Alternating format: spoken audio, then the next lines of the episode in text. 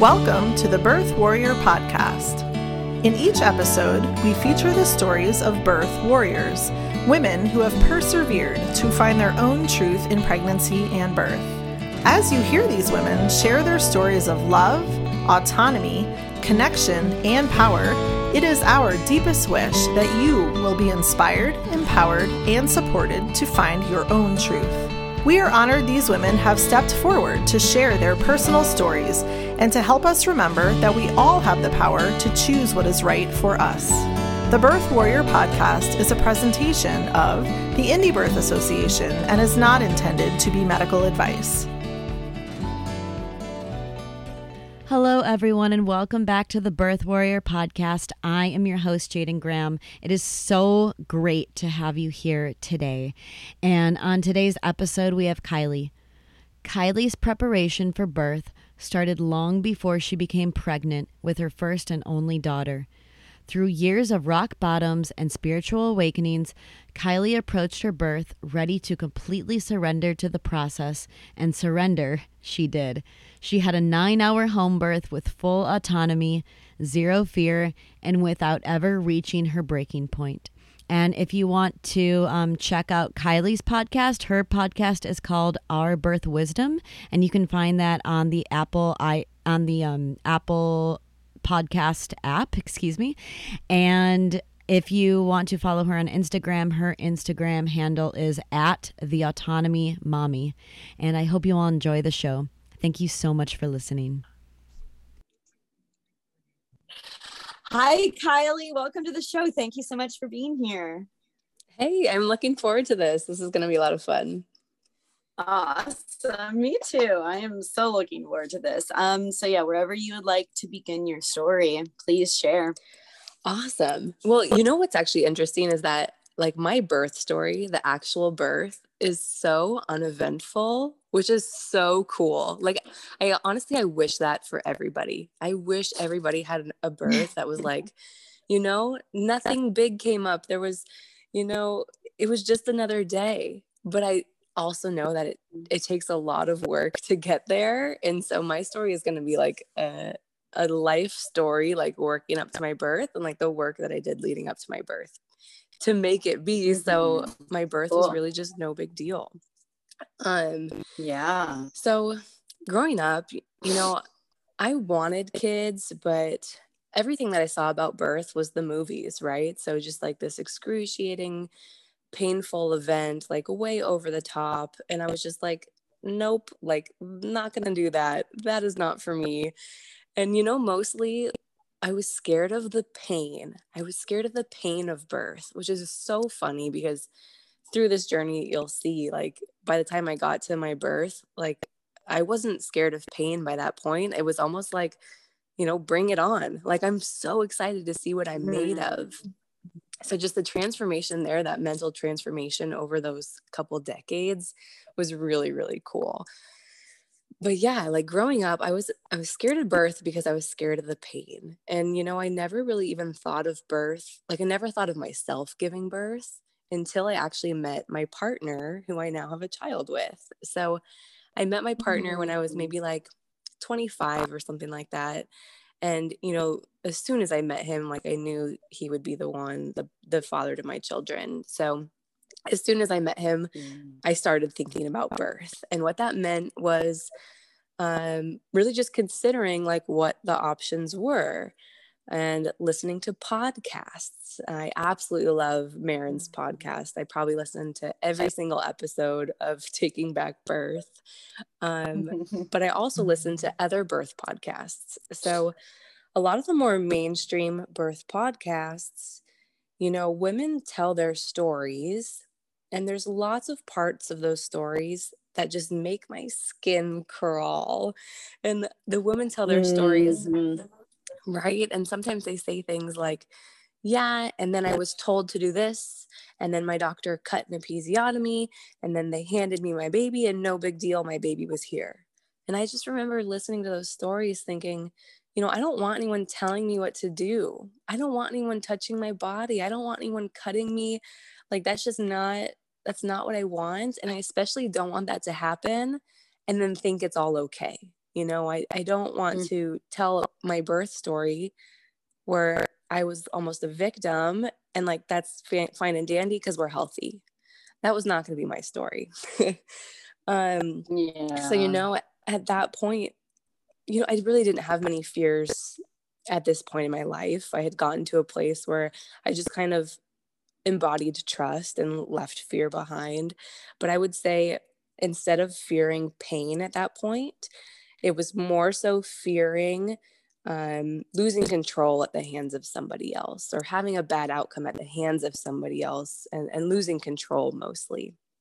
So that was kind of my birth prep from there on out was basically how do I keep my autonomy and how do I build my autonomy so I feel comfortable standing up for myself? And how do I set myself up for the birth that I want basically which is one where I'm in charge.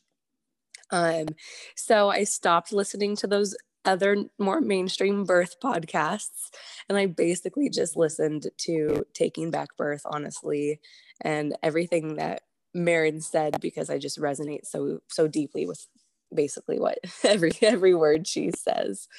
Um, so the, from the very beginning, I even before I got pregnant, I knew I wanted a home birth, and that's just really my personality. I I really don't go to the doctor unless it's like an urgent care kind of trip.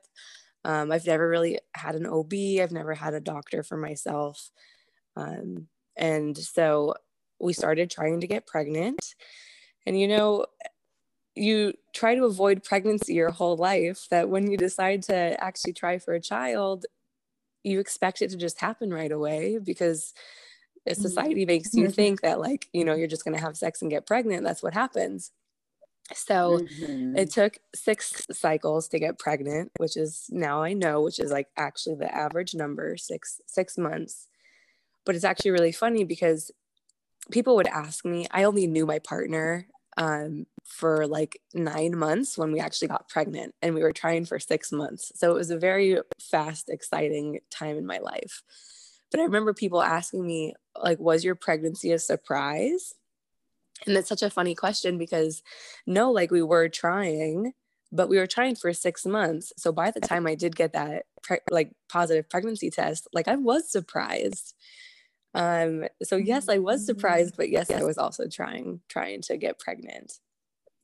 Uh, at the time Mhm. while I was trying to get pregnant, I had actually recently gone through a divorce, maybe six months before, and I was actually working as a hairstylist at that point. So my clients knew everything about my life, which was a very funny place to be because it I was a hairstylist in a very like mainstream environment. So most of my clients were Mhm. 60 years old, older than 60 years old, and uh, very proper, very uh just judging you know and a lot of that's probably me projecting onto them like feeling their judgments when there aren't any judgments but um it was interesting it was an interesting time especially uh, choosing to have a baby so soon after a divorce, choosing to have a baby with someone that I only knew for a few months, and then also choosing the home birth route. So choosing to not know the gender,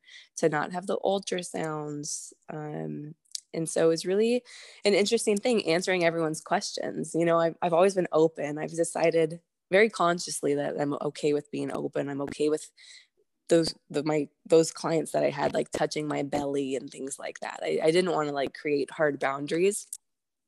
I, I, I wanted to remain fluid and, and and open. So it was really interesting because there was also a part of me that didn't want any judgment and didn't want any negative energy from them. So I do remember myself, uh, you know, clients would ask me, where are you giving birth or uh, what hospital are you giving birth at? And I would just say, oh, like the closest hospital is XYZ hospital. And I wouldn't say I'm giving birth Mhm. there, but that was my way to say, yeah, that's the closest hospital without me having to say, like, Mhm. you know, I'm, I'm giving birth at home. Um, Mhm. which is really interesting because I actually I'm a birth educator now and I am an autonomous birth educator so I help women have a birth without coercion and part of Mm. my teaching is teaching my my students and my clients like just be honest you, you know? You don't need to lie to anybody. You don't need to hide your choices. You can live with authenticity and like free from judgment. And that's if you're scared to tell your truth like that's an internal battle and ask yourself why you're scared to tell your truth. So it's actually really funny Mhm. because you know i would i needed someone to tell me that in that moment um Mhm. so I became pregnant. Um, and that actually, the day I found out I was pregnant, really set the stage for my entire motherhood journey. So uh, I found out I was pregnant. It was 10 days before my missed period. Uh, I was taking tests all the time because we were trying, right? And uh, we were Mhm. trying for six months. I got that positive test and and it was okay. Like it wasn't exciting. It wasn't anything. It was just like, okay, we're pregnant. Like there's a there's a baby inside of me. And you know, I think a Mhm. lot of people that would scare them that they didn't have that excitement. But for me it was very it was very cool because that set the stage for like how chill and how in the present moment and mindful and not projecting into the future my entire process would be. So Mm. yeah, we found out we were pregnant. Um, I told everybody right away. I think I started telling my family that same day, which is really fun for me. I know there's a lot of stigma around telling people you're pregnant before, I don't even know, 12 weeks maybe. There's a stigma. But I decided very consciously that if I was to have a pregnancy loss, like I didn't want to do it alone and I wanted my my community to be there with me. And so that included you know telling my my community my family uh, that very same day. So that was pretty exciting. And you know from then on out i so i knew i was going to have a home birth right? I ended up calling um one home there's only there's there's a couple options in this town i'm in and there's really two two good options for me uh, to hire a home birth midwife and I called the first, and you know, I just didn't get a good vibe with their receptionist. So I didn't even talk to the midwife. I didn't get a good vibe with the receptionist. And I actually ended up hanging up in the middle of a phone conversation. Um, because I just knew, I knew like this isn't going anywhere. This is like a little bit of a battle, and that's not what I'm looking for. So I called Mhm. the other home birth midwife and basically knew on the spot just from her voice and her energy that like you're the one I'm going to hire. Like you're the one that's going to be here. So that was Mhm. awesome and you know it was a blessing, awesome. right? It was a blessing. She is a Mhm. very hands-off midwife. Um she is very much so like uh, she doesn't even have connections with an OB's office, which did create a couple hurdles in my story.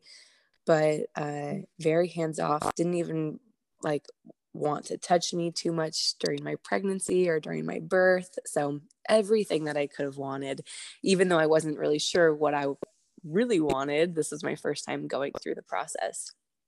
Um, but yeah, she ended up being just absolutely perfect and now it's interesting because now I support home births um, in person. I support home births where I'm at, and I've got to I've got to support births with the other midwives present, and just watching those other midwives, uh, you know, take take the mom's blood pressure every 30 minutes for 12 hours or do cervical checks all the time and or you know all these things that i'm like wow Mm. like i am lucky that i didn't have to put up a fight against any of that because my midwife just yeah so completely mother led everything that i wish every woman could have in her pregnancy Mm. um my my pregnancy was easy. My pregnancy was easy.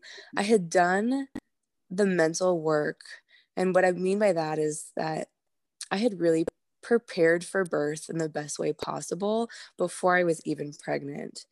And what that means is that i i really cultivated that that presence that that mindful presence and a lot of people call it like the watcher so I, cultivated that relationship with the watcher. I was able to watch my life happen without reacting emotionally. And so, honestly, for me, like Mm.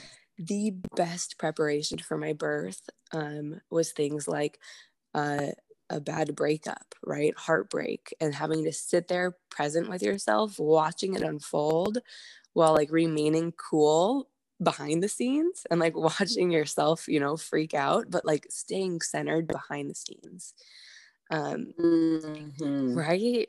And other things yeah. like other things like being extremely hungover, right? And and knowing that I'm mm-hmm. so so so sick and like the vomiting is going to come in spirals but i just need to be mm-hmm. present and and i'm going to get through it and it's going to be over eventually being able to find that part of mm-hmm. myself um and so you know uh, pregnancy was pretty easy anytime i had you know pains or something like that i would just go to that mindful place and get through it um there was no angst there was no nervous anticipation. I went to 41 weeks and two days. There was no nervousness, there was no fear, there was no hurry up and get this baby out of me. It was just, I was so high going into my birth that I was just so high and and that's emotions, but that's also like that mindset I cultivated, right? Mm. That I was just yes, totally. I was just ready yeah and you know that's not to say that um there's not things in my life that you know bring me out of that calm place and there definitely are. I mean there was a day when i was maybe 41 weeks pregnant. Now i know this is like so normal and and part of that getting ready for birth but i had like a total emotional breakdown where i ran the bath because i wanted to take a bath and someone was at my house and distracted me with a conversation and I forgot about the bath and the water went cold. And I the cold water led to like an emotional breakdown. But now I know that that's mm-hmm. totally that that energy clearing and making way for what's about to come, right? Mm-hmm.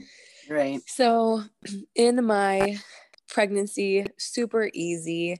You know, one thing that was a little bit interesting that I like to talk about is I had a a UTI uh maybe when I was about like 16 weeks pregnant or something like that. And I had a history with UTIs and I really never understood how to take care of them holistically. Um, I'm really a just ignore everything and it's going to get better type of person. um, which mm-hmm. serves me in a lot of ways, but in some ways, like in the case of like true infection, you know, just ignoring is probably not the best way to handle those. Um, mm-hmm. So my midwife mm-hmm. didn't have a didn't have a relationship with an OB's office, and and I wanted to get in to be seen somewhere um, due to this, you know, infection. And uh, I called. I didn't have insurance. I don't have insurance. I don't. I don't play the insurance game. I don't want to. I just don't even want to be involved in in that game. So I called a couple like Planned Parenthoods and I was like, they're supposed to like offer care to like women with no insurance or with no money, right? Like that's the whole thing. Mm-hmm. And and none of them would see me. None of them would see me. Wow. Um, yeah, they wouldn't that's even crazy. make an appointment for me. Isn't that interesting? That's super um, wild. So I told them I'm 16 weeks pregnant. I have a UTI. I just like to get seen and maybe get, you know, seen and maybe get some a prescription or something. And they just said, "Well, you know, you have to see your your OB." And I remember saying, like, I don't have an OB. I have a midwife. Well, like, we can't do anything for you. You need to go through your provider. And so I called a couple different ones with I called a couple different ones, giving them different information to see like what information I mm. could give to get in. I called a couple mm-hmm. different urgent cares, same thing. And eventually I'm like, all right, like let's make up a lie so I can get seen by a healthcare provider. If that doesn't tell you what healthcare yeah. is like in the United States, like I don't know what else does. 100%. Yeah. Right. Totally. That's so that's insane. Isn't it crazy? like someone who needs medical help can't get it because they didn't, yeah. you know, they're not in the system to begin with. So right. I ended up calling an urgent care and I told them I was 10 weeks pregnant and my OB's busy and my OB told me to come here. Total lie. Um, but it worked. You know, I, I got seen and I, I got what I needed. And um, taking antibiotics in pregnancy is a whole nother uh, a whole nother story that we won't even get into, but it, it's not great. Mm-hmm. And I wish I mm-hmm. didn't, but that's what I did in the moment. Yeah. Um, but yeah, that, I mean, that was really one of the biggest hiccups. Uh, another thing that was interesting to my birth where I like pathologized myself because no one was pathologizing me. I did it to myself. Um, mm. I gained, I gained over 70 pounds, probably over 80 pounds. Um, mm-hmm. so I started maybe at like 125 and I got up, I stopped weighing myself when I passed 200. And um, mm.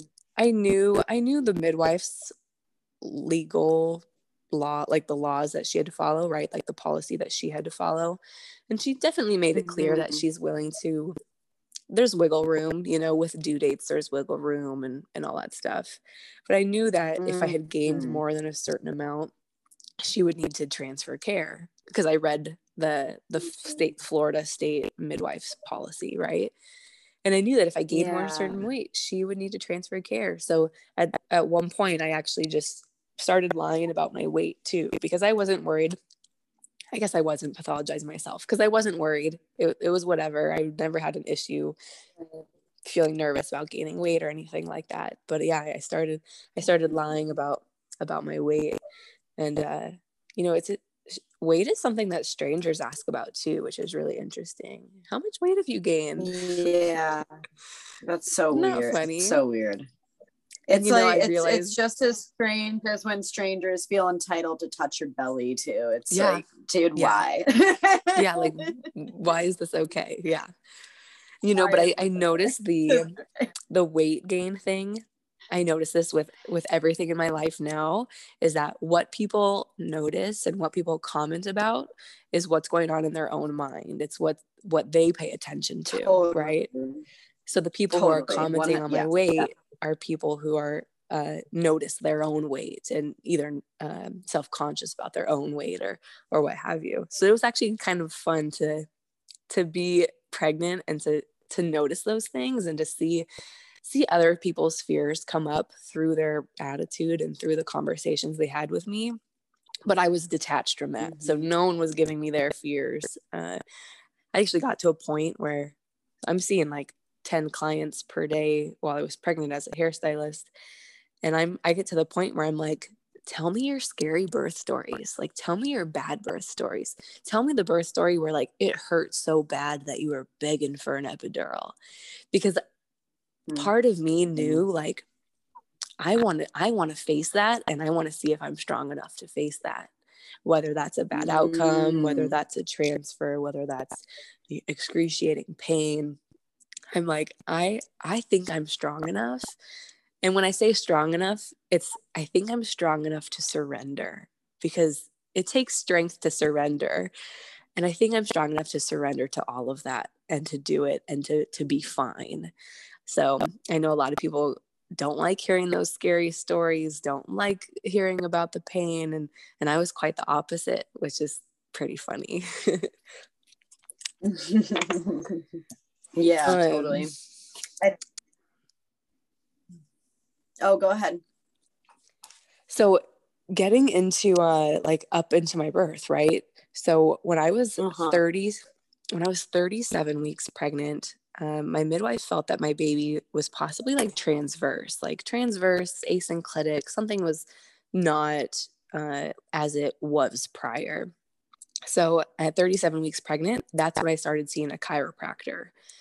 And I saw a chiropractor three times per week until my baby came. So from 37 weeks to thir- to 41.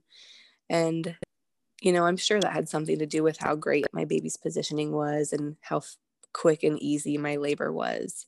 Um, but yeah, that that seeing that chiro and doing those spinning babies techniques were were phenomenal in my story. I imagine, you know, I don't know what would have happened if I mm-hmm. hadn't, it could have been just the same, but I like to give a little bit of of blame of my easy birth onto that chiro. Um, so I, I passed my due date, right? all was all was well, no fear, no anticipation, just like so present in the present moment. Um, I went to sleep. Uh, I had an awesome meal. Went to sleep one night. Had an awesome sleep. I don't think I woke up a single time to pee or turn over. Had an awesome, awesome sleep. Woke up and noticed my underwear was just a little bit wet. So, um, went to the bathroom, um, noticed it was like a little, uh, my water had started leaking and it was a little light brown. So a little bit like meconium tinge stained. And that was at 7.20 mm-hmm. in the mm-hmm. morning. So 7.20 in the morning, I texted my midwife, uh, you know, water's leaking. Uh, there's some meconium. And, you know, she did her midwife thing like, awesome, go back to sleep, ignore, keep me updated. So mm-hmm. um, that was 7:20 a.m. And everything I'm about to tell you happened between 7:20 a.m. and 8:50 a.m. So at 8:50 a.m. I wow. got into my I got into my birth pool. that wasn't the entire birth, but I got into my birth pool at 8:50 a.m. So in that mm. hour and a mm. half, I was like, okay, great. Like today's the day. Let me shower, blow dry my hair, just kind of like pretend nothing's happening. Right. So I shower, mm-hmm. I get out. Mm-hmm. Um, the very first contraction, I, um, I timed my contractions by using a labyrinth. So I made this thing out of wood that I would trace with my finger. And I knew that tracing it to the center was a minute. Um, I didn't plan it like that, but it turned out that that would be like a minute. Um, so as soon as contractions really started picking up, again, this was in that first hour, I used my labor, my labyrinth, and my contraction lasted longer than a minute, and it was less than a minute for the next one to come. Um, so within an hour and a half, I was basically like one minute on, one minute off, and it it was like that for the for the rest of the labor. And you know there mm. during this time there were maybe three or four contractions where i started getting a little bit flighty. I started getting a little bit like oh i can't i i can't do this forever um mm-hmm. and uh, i remember the last contraction i had on my bed my partner did some hip squeezes i was like nope that is not it I get up and I turn to him and I just look at him like, oh crap. And he says, What do you want to do? And I say, I want to get into the bathtub. So the second I got into the mm-hmm. bathtub, uh, I was able to release all of that, to release all of that tension, to find that space where I was the watcher mm-hmm. again, and to mm-hmm. experience the the contraction, the wave, which were very painful for me, but never once through the entire experience did I ask for help, which is totally fine. A lot of people ask for help, but I didn't ask for help. Um, um, I didn't mm-hmm. Didn't need help. Like I was fine. I was like, okay, this is intense. This hurts, but I'm good. Like I'm just here witnessing it. Um, mm-hmm so yeah, I got in the bath at 8:50 a.m. and I stayed in the bath until my baby was born at 4:30 p.m. So I was in the bath for like 8 mm. hours. Um wow. Most of that time was on my back in the bathtub. Mm. Um just I was comfortable. I felt in control of my body and I was like I'm doing mm. so good that I don't really want to move because I'm doing good, you know? now that I look mm-hmm. back. Yeah. I know Maryn talks sometimes about how it's it's really good to have a midwife who makes suggestions because they just know so much, you know, a midwife you can trust to to help you with the process. Because I look back mm-hmm. and you know, just laying in the same position for the entirety of labor is probably not making labor any easier or faster or helping baby, you know, come down. Um, and again, I didn't have any fear and I didn't have any freak out. So, like, it's totally fine that I was in active labor for like nine hours. Like, it was no big deal. But now that I look back, I'm like, hmm, I wonder if I like sat on the toilet, if things would have been different or what have you. Mm-hmm. Um, my midwife ended up getting to my house around noon and um, uh, I was sounding a little bit pushy. And so she asked if she could uh, check me just to see if baby's head was right there. And um, she didn't even need to check my cervix because my baby's head was right there at noon. And uh, mm. baby didn't come until 4:30. So there was about four hours of pushing. Um, about an hour of that I say I would say wasn't wasn't fetal ejection reflex, wasn't even really pushing, was just continuing to have contractions for about an hour of that. But for the next 3 hours or so, it was true fetal ejection reflex for 3 hours. So uh, that's intense. That takes the energy out yeah. of. Um, yeah. It was like uh, everyone who's listening, I'm sure knows all about fetal ejection reflex but it's almost like you're you're vomiting like you feel like you're vomiting. It's your stomach is just contracting. Um, i wasn't feeling any uh, pain in like my cervix. My cervix was gone. It was just i felt like i was vomiting for one minute about every other minute. Um, mm. and uh, after about an hour or so of that fetal ejection reflex my midwife did start saying hey kylie if you want to try another position, like go ahead. And I remember being like, no, like I'm good. Um, I didn't say anything. I just remember ignoring in my head. I said, I'm good. Um, I didn't really mm. speak for the entirety of my my eight hour labor. Um, I know a lot of moms are are calm and talking, and I was not one of them. So I was calm behind the scenes, but I was just moaning fierce moans that entire time, the entire eight hours. Um, eventually, uh, I had been, you know, fetal ejection reflex for a while, and I got to the point where I was like, okay, like let's try another position. Um, it'll it'll help baby find their way through my pelvis. So I stayed in my bathtub, you know, tried hands and knees, tried squatting um, and, uh, you know, eventually my midwife was checking heart tones every now and then. It's something that I didn't, didn't, um, I, I didn't not want to do. I didn't want to, but I didn't not want to. So I was just kind of okay with whatever she she wanted to do in that moment. Um, now that I look back, I think probably my next birth I'd like to have like totally hands off. So probably like nothing no one in my no one near my cervix no one checking heart tones but towards the end of my pushing phase uh, my midwife checked the heart tones and they were pretty hard to hear because baby you know was was near crowning and and they're hard it's hard to hear mm-hmm. heart tones when baby's so low and uh mm-hmm. so of course heart tones were a little bit strange and in that moment she she just made it very clear like you know, Kylie, it's it's time to push your baby out. Like, just like do this, just do this. um, mm-hmm. and you know, it's funny because I had been trying for for hours, but it's like someone just says that to you, and for some reason, just it, it clicks in your body or something. I don't know, but um, literally the next contraction, next contraction, her head came out, her body came out like the same second. Um, Mm-hmm. And she was passed underneath the water through my legs and i and i picked up my own baby into my into my hands in my own mm-hmm. bathtub mm-hmm. so it, it was nine hours and 11 minutes total and um, as soon as i came down from that oxytocin high as soon as i like made my first sentence my first sentence after birth was i know it probably didn't sound like it but that actually wasn't that hard and I say it probably didn't sound like it because I mean I was I was moaning, I was letting whatever sound needed to come out. But but in my mind behind all of that, I mean I was just I was cool. I didn't hit I didn't hit my uh, I can't do this moment. Um mm-hmm.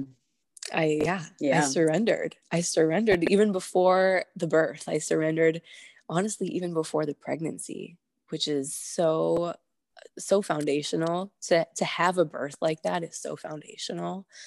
Um and you know one of Maryn's podcast episodes that really stood out to me was her story of her her ninth birth which was painless. And she talks about how she she was going to approach this birth with like full on surrender. So she wasn't going to try and breathe a certain way. She wasn't going to try and do anything. She wasn't going to force anything Um, she didn't want to like do any coping methods. She was just gonna surrender, and that was her her painless birth.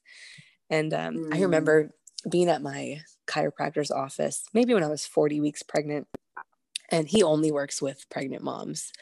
And he said to me, Hey, so like, what are your like, what's your plan for like coping? And I understand why he why he asked because you know a lot a lot of moms are are unprepared for the intensity um, because it does it takes a lot of mm-hmm. spiritual work it takes a lot of inner work and a lot of people are unprepared for that but he asked me he said mm-hmm. what are your mm-hmm. coping methods for birth what are you going to do to cope with the pain and I, I said very matter of fact i said i don't know i've never given birth before and to me that meant i've learned all the methods i know all the methods i've read all the books i know mm-hmm. but i mm. don't I know what I could do, but I don't know what I'm going to do. And that's part of that releasing your attachment to how things are going to be. Because if you're holding Absolutely. on to that, right? If you're holding on to that, I'm gonna I'm gonna use hypno hypnobirthing techniques. I'm gonna use my tracks. I'm gonna breathe in four, out seven. I'm gonna do all these things. That is mm-hmm. attachment to the future. That is you projecting yourself in the future. And if you really think about it, you really don't know. You don't know what you're gonna do when you're there. Exactly. And so I told yeah. him that, and I and, remember and I mean, his pain. Uh-huh. I was just gonna say, I I also think the concept of pain is so subjective too, from yes. from mother to mother. Yeah. So and especially for first time moms, it's like why why create this story that's not even there yet? It could be completely painless for all yeah. you know. It, it, could be the most painful experience you've ever experienced or it could be yes. not that you know? Yes. there's yeah. Yeah. Yeah. And to have that mindset and to have that like i don't know what's going to happen but i'm ready for it all like i'm going to be okay no matter what that's when you know you, that mm-hmm. you're ready So I remember my chiropractor's face just like went white, and he and his assistant kind of looked at each other, just like, "Oh gosh, like oh no," because I'm sure he's heard it all the time from women who didn't mean it, who didn't. I meant it that I I don't know, but I'll figure it out and I'll be okay. Um, and mm-hmm. I know a mm-hmm. lot of people when they say they're just going to go with the flow, you know, they're not ready to to surrender. They're not ready for that flow, uh, which is totally okay too. You know, like those birth experiences yeah. where where women say like I was unprepared or I was unready or like wow those in themselves are like so transformational and like build the foundation for the next birth. So even like the worst mm-hmm. birth story, there's so many good lessons in the worst birth story. So mm-hmm. there's in, in no way is like the mindset I had like better or or worse than anything else. It it just it just was and um yeah mm-hmm. it was beautiful you know it it worked out perfect for for me and i'm grateful every day that i went through the hardships i went through in my life to prepare me for for birth um and i was able to to give birth without freaking out and in a safe space surrounded by people who love me and and uh, you know mm-hmm. were my tree and and were my rocks and yeah, very, very grateful for how that all played out. oh, beautiful. And how was the uh how was the immediate postpartum? So immediate postpartum, um, I was still in my bathtub. Uh, as soon as my baby was born, midwife mm-hmm. pulled the plug to drain the water. And, you know, I think she did that because uh, as soon as my baby was born, that water was bright red, bright, bright red. Mm-hmm. And so I think mm-hmm. she um, just wanted mm-hmm. to drain mm-hmm. the water just to just to have an eye on everything that was happening. Um, mm-hmm. My baby mm-hmm. didn't cry right away, but I was I wasn't scared at all. I was rubbing her back. I was calling her name. I was calling her into her body. And, you know, when she was born, her eyes were wide open. So from that moment, it's just like, wow, like she's here and, and she doesn't need to cry. She can, she can take her time and she's safe. And, and we're here waiting for her when she's ready.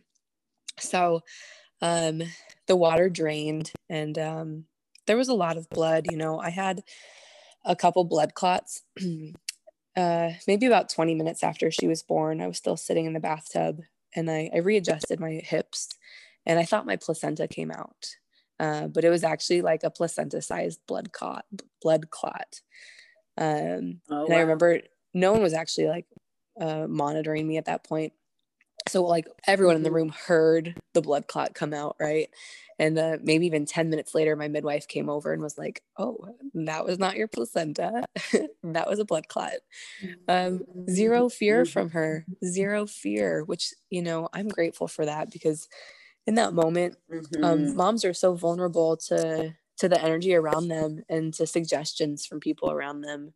Um, and so to have someone just so confident in birth and confident in my ability to stop the bleeding and her ability to help me stop the bleeding if I if I need help was just phenomenal. So um about mm. you know nothing happened. She didn't even um she really didn't even feel my uterus. She just gave me time. She gave my placenta time.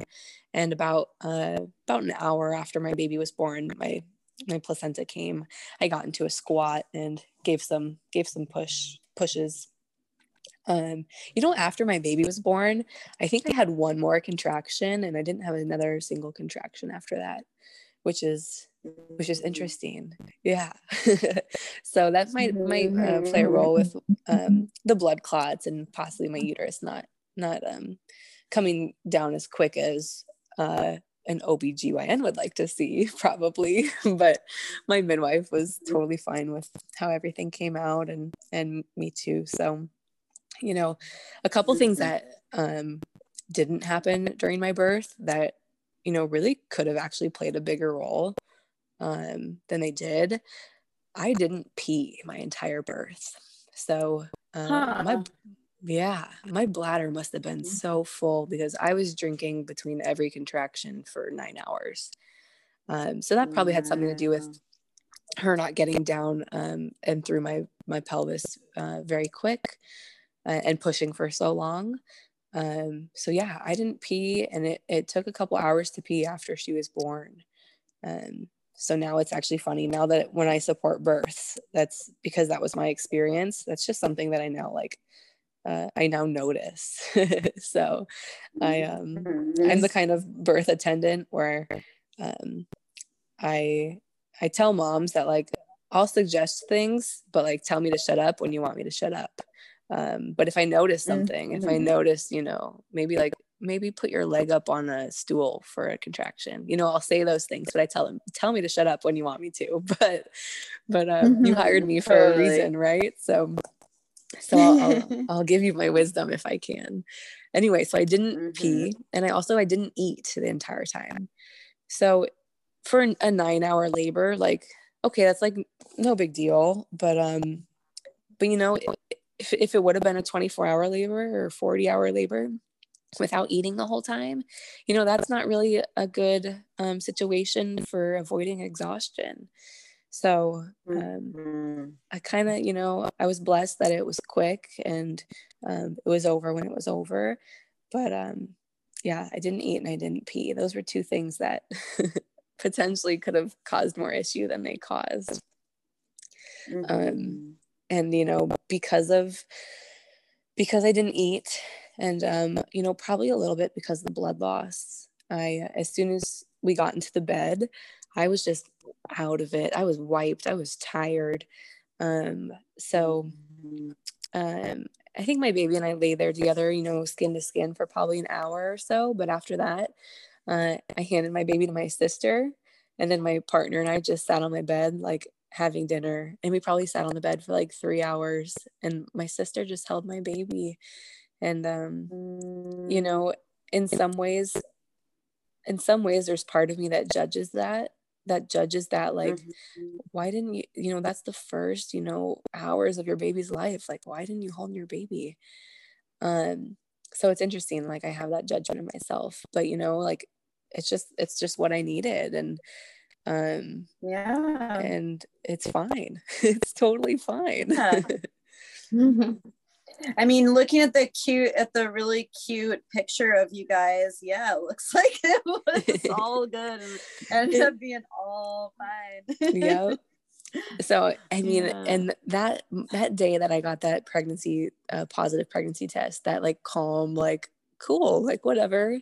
I that followed us everywhere. Yeah. So even parenting, like, um, I don't know, she's like the chillest, coolest kid ever. Like I don't know, mm-hmm. I don't really know what's normal, right? But just from seeing other stories mm-hmm. and seeing mm-hmm. like my um, parents or my siblings' kids and things like that, just like wow, like she breastfed with no issues. She's almost two and we still breastfeed.